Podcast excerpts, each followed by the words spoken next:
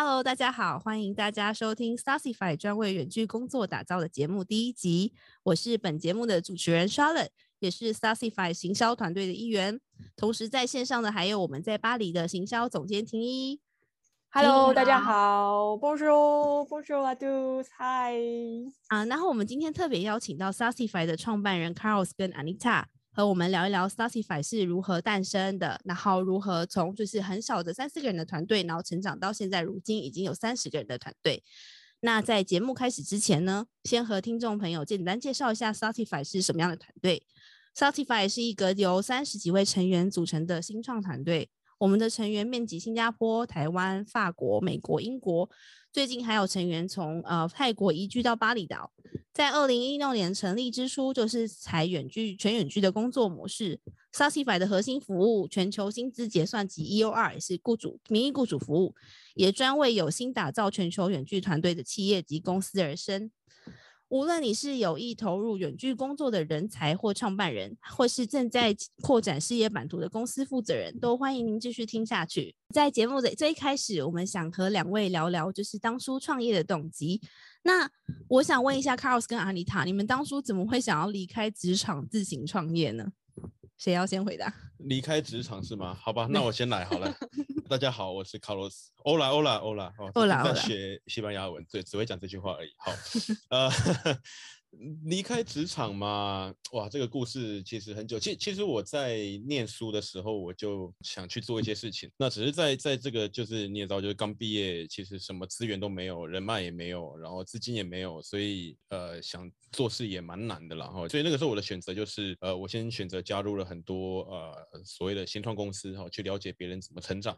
呃，或是也学习别人呃失败的一些经验等等的。哈，当然这个失败我也参与在其中。然后后来。by 呃，有机会以到呃比较大一点的公司去服务哈，例如说我们到我到 IBM 去，然后到甚至到台湾的一家上市公司去，哦，那等于是我把很小型的公司到很大型的公司，像 IBM 这种百年企业，我都把它给亲身去感受一下，那了解一下说到底这些公司内会会有什么样的一些状况等等的。二零一四年吧，我们应该开始是二零一四年，二零一四年那个时候我们觉得呃时机点差不多了，好，那我们就毅然决然的决定出来做做点自己的事情。那当然，这个选择过程也是你知道，在尤其台湾的文化、台湾的社会，呃，这个肯定是需要经历一场家庭革命的啦。哦，所以，所以这个家庭革命也是一个一个一个过程。但是很幸运的是，到现在其实家人都很支持啊。就是当然这是另外一个故事了哈。所以你说当时为什么要离开职场去创业？其实我觉得这个是一个，其实是一个很长的计划。只是我觉得时间点差不多了哦，然后加上当时的工作，其实我觉得也比较呃直白话就是比较无聊一点。所以 我觉得，我觉得应该好，可以给自己找点挑战来做。没想到这个挑战这么巨大。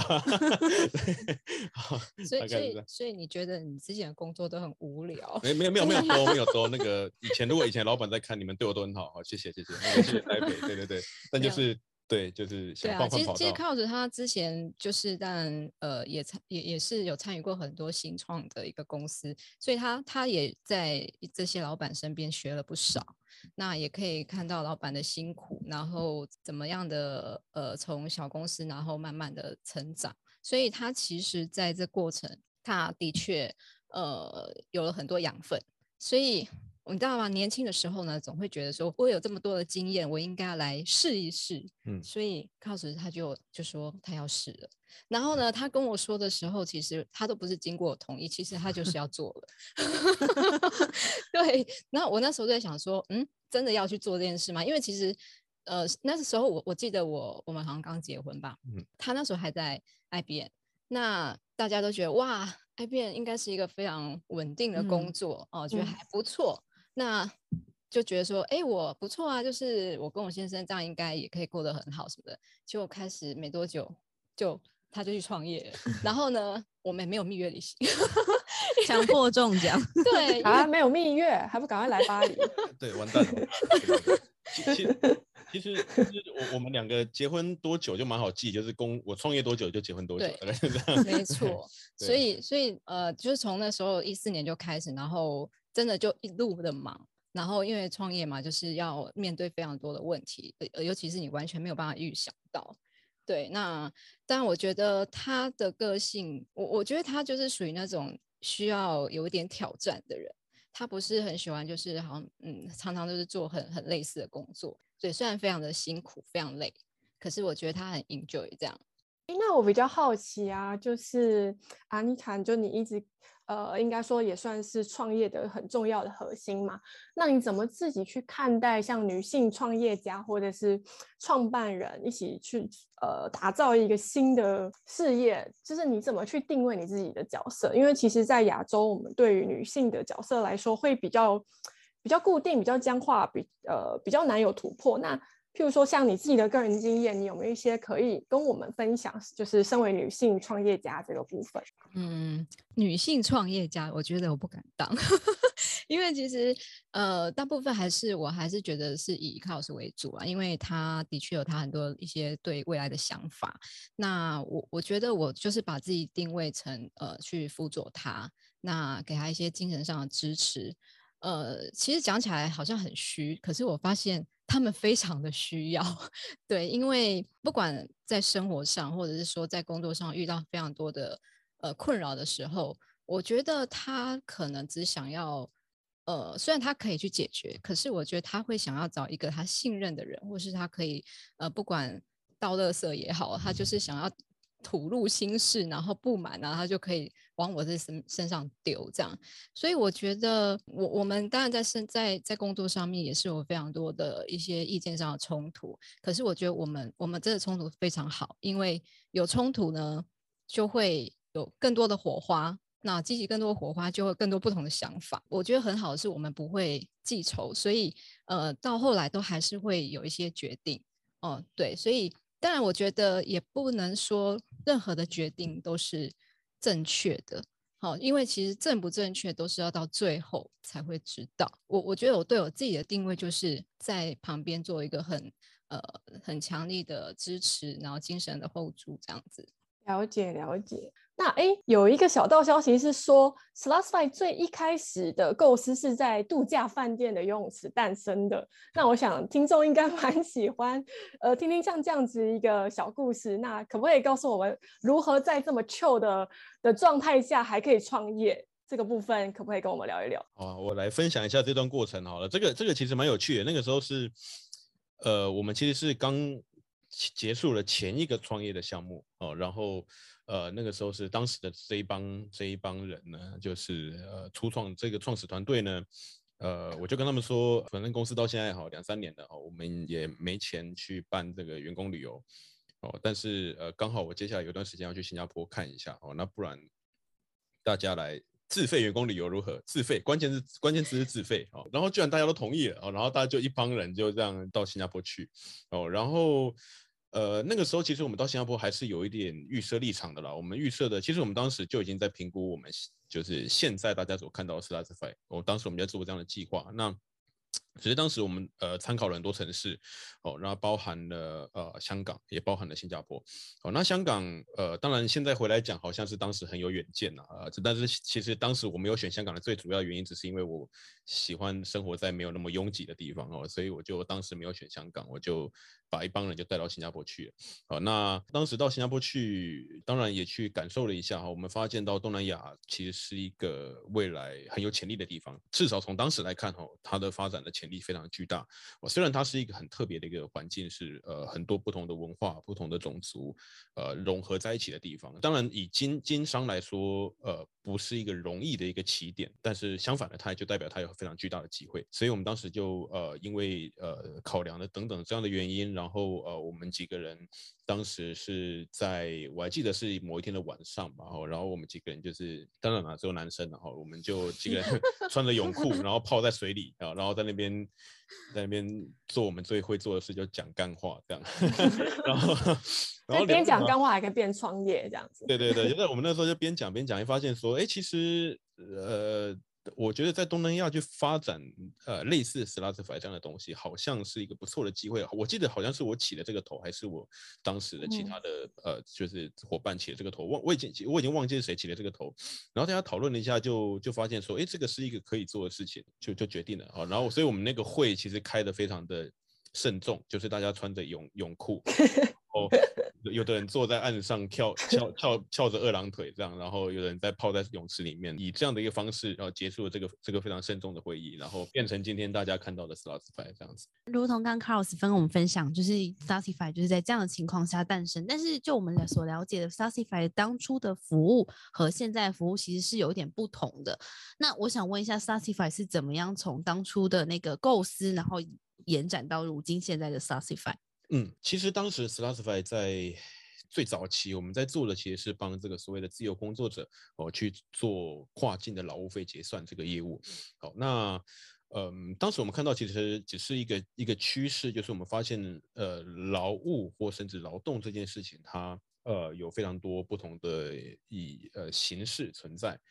呃，以我自己而言，我以前在公司里面总是那个老板最不喜欢的那个人哦，因为就是总是。迟到啊，早退啊，哦，在老 老板眼里是这样子啊，但事实上，呃，我是习惯，就是因为我我觉得我刚睡醒那段时间是精神最好，然后效率最高的时候，哦，所以我喜欢睡醒之后先在家里把一些事情先做完，哦，然后做完甚至该交代事情交代完之后，我才会起身移动到公司去，哦，那这样也其实有个好处，可以避开那个早高峰晚高峰嘛，哈，就是你不用跟他塞车。我常开玩笑讲，以前以前我是住三峡，然后在内湖上班。啊，然后三峡到内湖嘛，如果台湾在在北部生活人都知道，是非常远的一个一个路程。我都常跟我的老板开玩笑，我我八点出门，大概是十点进公司；我九点出门是十点进公司。为什么不让我九点出门就好？啊，所以而且那个早上如果塞两个小时到公司去，你真的一整天的心情都没了啊，就是看到什么都不顺眼这样。啊，所以而且内湖超级难停车。好，by the way，那不重要。好。呃，所以，所以我那个时候就是习惯这样的工作模式，然后我也去证明了这样的工作模式并不会造成我的团队的效益的下降，反而效益还维持的还不错。呃，然后我也把这样的一个方式 apply 在当我自己变主管的时候，我就 apply 在我自己的 team 里面。我不管大家上下班时间，啊、呃，然后下班其实说真的，因为我习惯会在公司待到很晚，但是我都跟大家讲，你有事就先走，无所谓。我们不是那种就是你一定要跟着我一起下班的那种人。哦，所以我们就用这种方式去实验一下，我就发现说，其实这样效果挺好的。然后，呃，也因为我这样的一个经验，其实我这样的工作方式存维持很久了。然后，后来我自己在创业的时候，我就觉得这是一种未来的一个趋势嘛，就是你根本不需要到。某一个特定的地点去工作哈，然后你也可以，也许如果你你喜欢的话，你可以同时间很多的工作这样子，好，然后那个时候，所以我们就去做了这样的事情，然后随着时间的推移，呃，我们二二零一六年就开始做这件事，然后一七一八年。呃，到一八年的时候，我们我们当时我们也拿了一些蛮大的案件，然后就是蛮大的案子在手上在执行，然后然后这些案子里面，我们发现到其实我们的客户很常会固定请一些 freelancers，虽然我们叫他 freelancers，但是他是被固定，好，就是例如说每个月固定多少钱的这种方式，然后 hire 可能一 hire 就是一年甚至两年以上都有。那那时候我们才是才去认真去探讨所谓的全职的远程雇佣这件事情，好，它的可行性以及它的这个这个到底需要解决什么样的问题等等的，好，所以我们就是这样，因为因为这样的一个因缘机会，然后我们后来在一，其实在一八年底一九年初的时候，我们做了这样的尝试，我们把所谓的 EOR 的这个服务带进来我们的服务链里面，然后去做了这样的尝试，发现效果非常好。二零一九年，其实我们也获得了，呃，不是获得，就是我们自己公司的这个在在在营收啊各方面的成长都都超乎了我们的预期非常多，哦，所以我们就认为说这是一个很大的一个趋势，而且是甚至是一个未来可能长期会存在的一个趋势，哦，然后二零年呢就刚好遇到了 COVID，哦，虽然我想讲就是 COVID 其实对全人类来说绝对是一个很不好的一件事情，但是呃我们。刚好受惠于这件事情，然后让我们的这个增长的速度又又又加快了很多哦，所以我们在二二零年，然后到二一年，呃，一直不断的在就是成长跟扩大，好，然后到现在大家所看到的样子，这样子。好的，在节目上半段的部分呢，卡洛斯跟我们分享了很多他创业啊，或是当初的心路历程。我们也看到或是听到，譬如说有更多人性化的需求是被看到，或者时间安排的弹性。那我自己身为 Slotzfy 的行销总监，但是我自己也蛮好奇，说，哎，其实 Slotzfy 它是发迹于呃亚洲嘛？那其实亚洲其实在我们的工作的文化当中被定义是啊，像。员工奴性很强啊，然后可能会有惯老板啊这样的文化。那呃，不晓得 Carlos 或者 Anita，你们认为 Slotzfy 最重要的使命跟他的愿景会是什么？就是我自己会把 Slotzfy 或者我自己定位成是一个革命家，我们在做一个革新。那不晓得呃，Carlos 或者 Anita 有没有呃其他的一些想法可以跟我们分享？呃。刚好我前几天看到那个有有一个清单，就是什么联合国倡议什么什么 whatever 的一个清单哦，然后里面第一条是什么，比如说终结一切的贫穷哦，然后等等等等，还有很多这个他倡议的清单，然后我就发现其实我们呃的确是在尝试去为这个社会去做一些改变，呃，这是我其实当时创立这家公司的一个初衷，就是我我觉得过去的劳动模式。不是那么适合每一个人哦，而且而且这么说吧，就是我我不知道为什么大家，我不知道大家有没有想过，认真想过一个比较根本的问题，就是为什么人要工作啊？就是我们为什么出？你看我们从出生然后就被教育，教育目的是什么？为了要对社会产生价值。那对社会产生价值的方法就是工作，对吧？哦，然后呃，也许工作就是呃人人，你看从二十几岁、二十二岁、二十五岁，然后一直工作到六十五岁。然后退休，然后等待上天堂，对吧？那那这个这个等于人生的前六十几年都在工作。那我在想说，我们的人就真的生下来就除了工作，除了生下来除了回馈这个社会以外，好像没有其他的价值或意义了嘛？好，这就是我当时在想的一个坦白说很无聊的问题。所以其实我我早期在工作的时候，我也会去不断的去 challenge 自己，就是呃，我要么我在工作上多做一些有意义的事情，好，要么。我去改变这样的一种劳动模式，哦，两者选一个嘛，哦，那很很很有幸的就是我在 Slotsify，我我有机会可以把两件事都合在一起做，哦，我去同时我让自己去做一些有意义的事情，去改变这个社会，然后呃，同时间我也可以让自己的劳动模式发生一些改变，哦，我们很常会呃，这个都是公开的秘密啊，就是我很常会突然就可能。呃，一言不合就跑到山上去，然后跑到山上去，其实没有干嘛，就在那边工作哈。但是，但至少我我觉得那种感觉是，我想去哪就去哪，我想在哪里工作就在哪里工作，甚至我想什么时候休息就什么时候休息。虽然我。呃，某种程度来说是个工作狂，所以不太休息。但是至少我有选择的机会，嗯，然后所以所以这个是我我觉得是一个蛮好的一个结果啦，就是让让我们每个人，甚至我们团队内的每个人都有这样的一个选择的空间。虽然大家我知道工作压力都很大，工作量也很大，哈，但是至少大家在呃，就是有这样选择一个空有选择的空间。哦，那讲回来吧，就是的确我们觉得不适用每一个产业啦，但是大部分的行业，我觉得大部分的行业它是与其实是可以把一部分的自由哦回到呃劳动者身上的哦，这个是绝对可以的。当然它的它的管理难度会提高很多，非常非常难哦。然后你也必须要企业内要要要做一个文化上的调整。甚至老板自己的脑袋也要换掉啊！但是我们认为它是一个最符合人性的一个一个一个一个一个方法，这是我们认为是这样，至少我相信是这样子。哦，那当然我自己也犯过这样的错啦，我也曾经会对同事很不信任啊，因为看不到人嘛。哦，只要他东西一天没交，我就觉得他一定跑去偷懒，他一定昨天睡很晚之类的，对，或是或是干嘛干嘛的啊！但是。你的时间久了之后，你就会慢慢的，当然，当然这个需要一点自己的坚持。我我的确有几次曾经想要放弃，就是想我想要采取一个比较简单的管理方法。哦，什么叫简单的管理方法？就是设下一大堆的规矩。哦，那大家例如说几点要 report 啊，然后要用什么方式 report。呃，等等的，这个呃，这个叫做所谓的简单的管理方法哦。那但是我最后还是我我还是相信自己所相信的，所以我坚持下来哦。我就说没关系，我们遇到这个问题，那我们看有没有办法用我们希望的方法去解决它，而不是只是设下一大堆有的没有的规矩这样。所以，呃，蛮幸运的是，到现在而言，呃，我觉得至少我们从外在环境来看，呃，外外我从外观来看吧，公司的确每年在增成长，而且是成倍数在成长。所以，我觉得很多人说什么远远程工作团队会怎么样怎么样，我觉得那个都是借口而已。然后就是他是做得到的，哦。不过不可否认的是，公司内持续不断都会有一些管理上的问题。好，但是我觉得你只要你有办法去正视这些问题，然后相信。你一开始所相信的那个初衷，那我相信这些问题都有解法，只是他也许过去没有太多东西可以让你参考而已，就是你必须要自己去发明一个解法，对，大概是这样子，对，好，这就是我们大概想要表达的一个，呃，就想要创造的一个文化，嗯。嗯，其实我觉得 Carlos 他很希望大家就是这么辛苦的工作之余，还要不忘享受生活，对，所以为什么我们也没有规定大家一定要在同一个地方工作？我们可以选择自己想要的地方来工作，让你觉得很开心的地方，因为你有开心的心情，你才有办法工作嘛。就是说你，你不会觉得哦，好像每天老板都盯着我看，或者是说我现在做什么都有人在看着我这样。所以我觉得这种可能有时候就算你有再多的才能，你的潜力可能都没有办法被发展出来。所以我觉得，呃，为什么 Carlos 他会希望说大家，我我们不会去限制说，呃，要在什么时间做什么，或是在什么地方做什么。我们是希望说，好，我们一个时间里面，你们就是要完成这样的事情，但是过程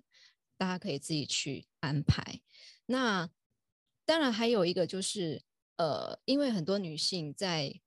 呃，譬如说有 baby 之后，可能都很难再回到职场。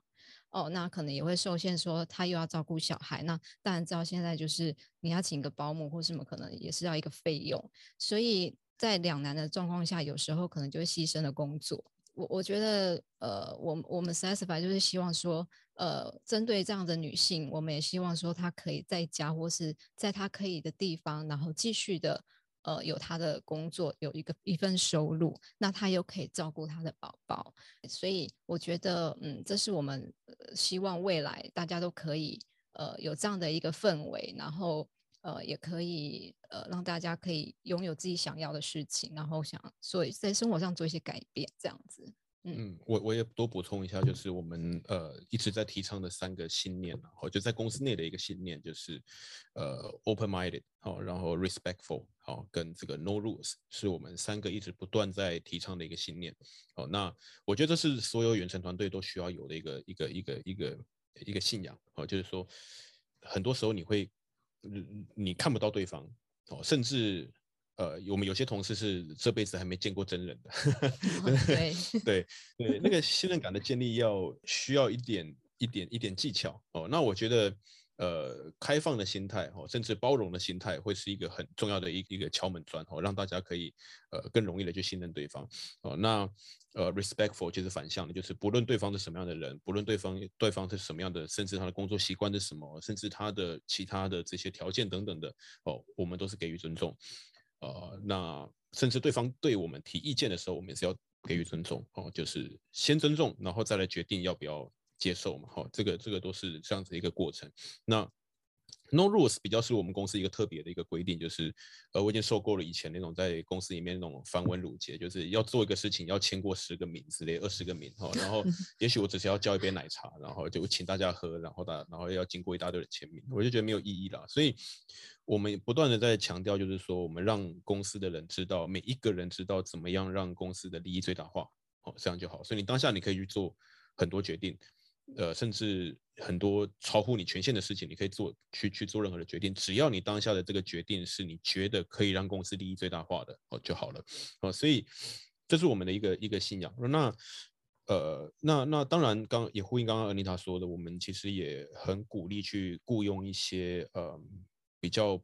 无法在传统职场工作的人，我们非常欢迎，就是呃妈妈哈哦，或是一些呃因为一些一些一些原因，例如说你可能要长期去医院，或是你可能行动不便等等的人，哦，我们都非常欢迎这样的人工在在加入我们公司，因为我觉得人才不会因为你的这些条件而被埋没了，哦，就是哪怕你是需要坐在轮椅上，但是也许你你的你的脑袋是非常。非常优秀，非常棒的，我们也的确看了非常多这样的一种一一这样的人好存在，所以所以对，我们都欢迎各式各样的人，然后我们也希望可以把这样的一种就业不平等可以一分求里有一天可以消弭掉，这样子。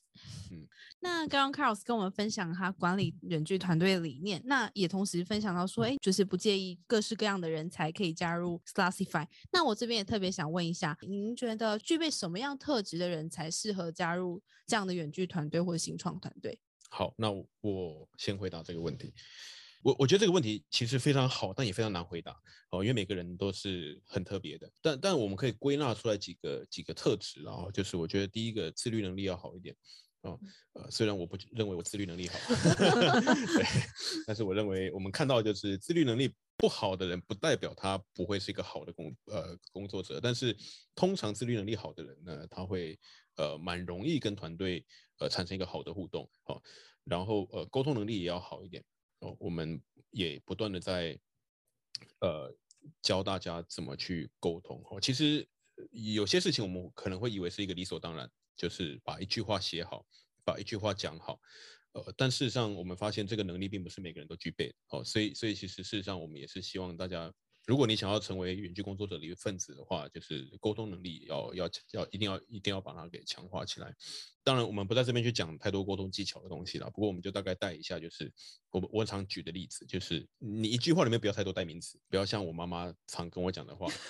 哎、你你你你去你去那个那边帮我拿那个哦啊！你听完这句话就说到底我要去哪边拿什么东西？嘿，所以所以就是你要把每个东西都要都最好把它讲得清楚一点哈，就是呃你去楼下哦陈阿姨那边帮我拿酱油，我、哦、这样就很清楚了对吧？我就不用再问你了嘛哈。所以其实这个这个逻辑可以套用在每一个我平常日常沟通的场景里面哈。所以然后记得这个动词、主词、受词这个一定要最好加清楚，因为讲中文的人很容易会习惯性的省略一些东西，那就会造成一句话。也许你你认为你表达的很清楚，但是对方其实听不懂你到底要干嘛。呃，那剩下的我觉得还是职场上常用到这些软技能，然后就是怎么样去对别人产生一些呃包容，然后然后等等等，这个很多了，我就不再重复。我觉得比较特别的还是刚刚上述的两两样的东西。对，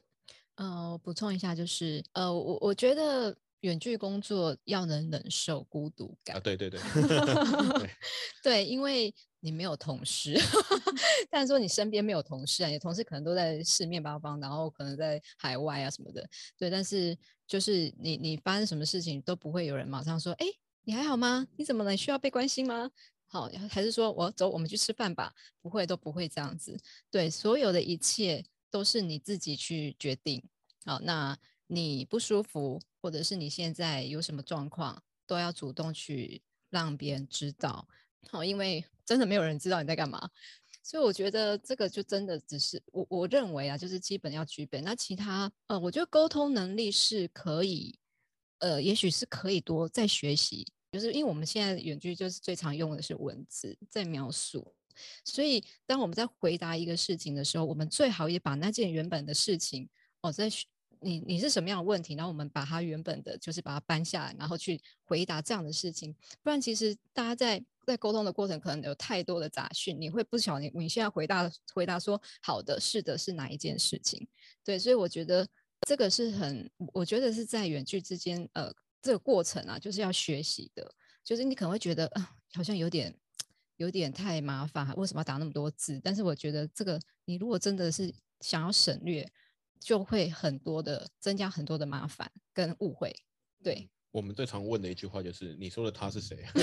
对，你是谁？是啊，对，所以，所以这个就是沟通技巧，我觉得是一个呃非常重要的东西了哈。但，但它是就像刚刚琳达说，其实这个东西可以后天去学习，但但前提是你要心态够开放，愿意去啊、呃、被被接受这样的一个 feedback，然后去学习去成长。那。嗯，其实其实刚刚讲的一个主动也是蛮重要的一件事，因为毕竟在一个远距的团队里面，呃，工时已经不是一个去评断你的绩效好不好的一个一个指标了嘛，而且工作时间也有可能是非常破碎的，就是我可能这半个小时在工作，然后下十五分钟我可能跑去看电视，好，啊，甚至十五分钟之后你发现你有一场很重要的球赛，你想去看，你可以跑去 看，其实这都无所谓，都很正常，对，哦，那。呃，所以所以你就变成自自己要知道什么时候，例如说你明明知道你等一下要球赛，但是你可能有东西要交哦，那你就提早把东西弄完嘛。所以所以其实我觉得这个是是是自己要去调试的东西啦，因为在园区团队里面并不会有人一直盯着你看，所以关键就是管理好目标就好了。对，大概是这样。嗯，哎，那如果真的要回到过去好了，就是可能真的回到六年前，你还会创业吗？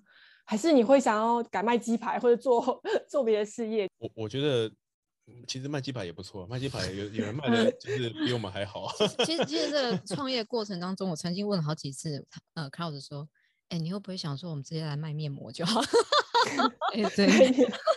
对，就是他就是卖面膜啦，开早餐店啦，开咖啡厅啦，这个我已经听了好多次啊。然后我说服他的理由都说，嗯，以后我有钱了，我投资你，你变我的子公司这样啊，所以。对，然后就这样过去。其实我觉得是这样，我我创业并不是以钱为目的的，说说的很恶心是这样，但这个也是事实，就是就是我我并不是想到说我以后可以赚多少钱，嗯，当然有也不错，然后我一直希望说可以可以，然后就是有一艘自己的游艇，然后我们前几天还在开玩笑说我们要把游艇改成那个 co-working space，然后用 Starlink 就可以在海上工作，超酷的。可是有同事就说这样会晕。晕死啊，所以这个 计划就胎死腹中。对，然后我我觉得对，就是钱并不是目的，我我想去做一些有意义的事情。好，然后这个意义也许不一定是对社会，也许只是对我自己有意义。好，然后呃，然后等到哪一天我两脚一伸的眼睛要闭起来之前，哦，就是我可以觉得，诶，我这一生过得没有遗憾。我就是我该做的事我去做，我该做的尝试去做，然后该做的体验也去体验过了。呃，我觉得这样就好。然后我一直常讲，就是呃，虽然创业路路上你难免会遇到一些不顺心的事情，哦，甚至很常遇到一些误会，就是别人对我们的误会。呃，但是我都呃，当然这个事情呃，Anita 也都知道了。然后，然后呃，我很常跟安妮塔说的一句话，或者我们俩互相去提醒的一一句话，就是我们心存善念，我们没有害别人哦，我们没有害别人，我们没有要做什么对别人不好的事情。这样就好，好，我觉得我们就是维持这样的心态就好。所以，所以我你说回到六年前会不会再继续创业？我就会了，但会不会继续做 Starzify？哎，我不知道，我不知道哦，因为 对啊，因为这种东西有的时候就是对，但当然我我觉得人生没有如果了。不过真的 如果有如果的话，呃，我我我一定会再做一样的事情，只是也许不是。不是这个行业这样而已，有可能只是这样子，对，因为兴趣多元啊，什么都想就尝试一下，对对，嗯，就是我我觉得 Starzify 的一个最一开始的出发点，真的是他源自他自己的经验啊，对，因为呃，他其实一开始他也是呃一个 freelancer 的一个身份，那他觉得他觉得是 freelancer 就是跟企业主在在应对的时候，其实大家应该彼此互相尊重。嗯，然后呃，当然费用，我我觉得有产出就是一定会有费用的产生，但是呃，可能在呃有一些比较传统的观念里面，可能会觉得说，你就是我就是很满意之后，我才会付你这笔钱。那我觉得对于产出人就譬如说，呃，不管是做设计的也好，或是做什么，呃呃，城市设计师，或是室内设计师，可能对于这些人，他也花了非常多的心力跟时间来做这些事情，但是他就会觉得说，这种东西是非常主观的，没有说什么好或不好这样子。但是我觉得说，如果如果说因为这样的原因，然后我一直拿不到这个酬劳，那我觉得会压榨这些人的才能，他可能也不想再做这件事情了。所以他会觉得很可惜，然后也不希望这整个社会是产生这样的一个负面的循环，所以我他后来才会有这样的一个概念，然后呃产生了对于就是之后 Starzify 会走向这个方向，也是因为这样子的原因。嗯，这边我也多小小广告一下，就是我们其实一直以来就在品牌上的理念都是我们希望是让双方都是平等，好，资方平等，劳方也是平等，所以我们在。平常的营运上面来说，我们都会尽可能去尊重劳方的意见哦，所以我们也是少数几家所谓的类似的平台里面呢，我们会去认真去跟劳方沟通的哦。有时候，例如说雇主突然要求了一个很。坦白说，可能有点不合理、不公平的条约在合约里面，那我们也会去呃寻求劳方的同意啊，或是我们要再再沟通哦，再讨论的空间这样子哦，所以这也是我们呃，因为因为这样的原因，所以我们也希望我们打造出来的不管是平台或是公司或是企业，呃，要让两边就是谈判，不要说谈判出来，就是对，就天平的两方哦，要能够是平衡、互相尊重的一个状态。嗯，好，那接下来是我想问你们两位未来对工作或是人生或是 Starzify 的规划是什么？我我觉得未来哦，未来哇，想象空间巨大哎，就是五年内，五年内好，好，五年内，五年内好，五年内，嗯，好了，还是还是先讲回来到商业面的东西。当然，我希望我们这样的一个平台，这样的一个品牌，尤其是一个以嗯至少以台湾人创办的一个品牌来说，它可以是一个世界级的品牌。我希望它是。我们不奢求世界第一，但至少全世界前五名或前十名里面，我们有我们的名字在里面啊。因为台湾过去也比较少有这种以以服务为出发的这样的一个国际型的品牌，我们希望我们成为第一个，呃，不容易啊，不容易。尤其呃，我也是一个就是在台湾土生土长，没有出国念书的一个人嘛，所以事实上这件事对我来说的确是不太容易，但我们努力去实现这样的一个目标哦。那嗯，当当然我也希望就是真的可以打造一个真的是。呃，我们所所所希望的的一个环境，呃，的一个工作的一个环境，呃，且我刚刚也不断提到了，就是非常的，呃，非常的呃 open-minded，非常的 respectful，而且真的是是一个完全 no rules 一个一个一个环境，这是我们一直努力要去打造的。我也希望未来，不论我们变成一百人、一千人，甚至一万人的时候，这样子的的的的的模式还是存在的。哦，那至于我们两个嘛，当然我我是希望我也可以学会 work life balance 嘛。好，我现在慢慢学会了一点点，就是同事应该会发现家人现在比较难找到我，因为呃，我先讲讯息我都有看，我都有看，但是我就选择不回复，除非很急的事情，或是除非我有兴趣的话题我才会回。对，尤其是比较偏向是讲干话的话题，我会回一下。对，呃，就是我也希望以后就是这样可以取得一个平衡啊，好，然后呃，更多的。时间可以把它留给家人跟自己的生活，这样子，呃，这是我觉得未来，嗯，要努力要要去走目标。当然，我也希望有一天可以，你知道，就是到一个大的市场去敲敲钟啊，哦，当然不是去敲人家寺庙的钟了，哈，是敲那个，对，就是去去挂牌去上市，这也是我们希望的目标。对啊，就是因为现在你讲远距工作，可能还是蛮多人会有很多问号。什么叫远距工作？没有那个画面。对，那我我觉得现在我们很努力的，就是让呃全世界，我们都希望就是可以提倡所谓的远距这件事情，然后你可以呃工作，也可以享受生活。那当然。我们如果最终的目标就是希望说，讲到远距工作，就会想到 Slicefy 咯。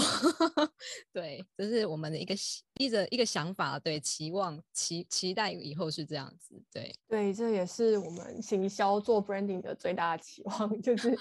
当那呃去 digital nomad 或者是呃 remote worker 他们在世界各地在 anywhere anytime 工作的时候，就可以 hashtags last fly 就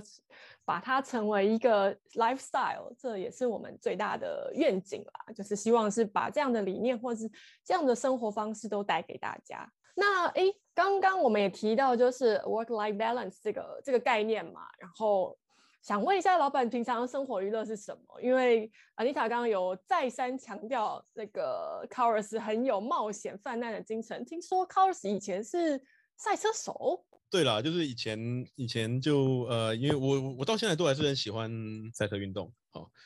呃，然后前阵子又被朋友洗了一下脑，就是他们叫我去自己买一台卡丁车，然后在台湾，因为现在台湾也比较慢慢流行起来了，所以我们可以。呃，想去放松的时候，想去怒吼的时候，就是或是哪里压力很大的时候，就去油门上涨这样哈，就是应该就可以舒压哈。过去对了，过去的确，呃，我从很年轻的时候就开始了哈，但这个年龄不能讲，不然到时候我怕那个那个警察局来开罚单。对，然后呃，因为台中长大的哈，所以我就很常在台中那边的山区哈里面呃，就是 舒舒压一下，舒压一下哈。但是这个一切都是以安全为前提啦。我觉得其实这个运动其实某种程度也为我带来很多心理。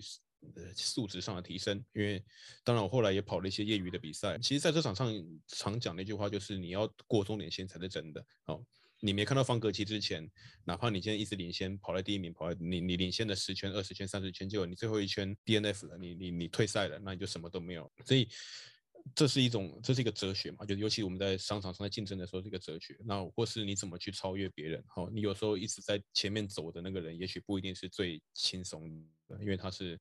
就是在在前面嘛，他必须要感受后面的压力哦，那那有可能会因为来自后面追兵的压力，造成你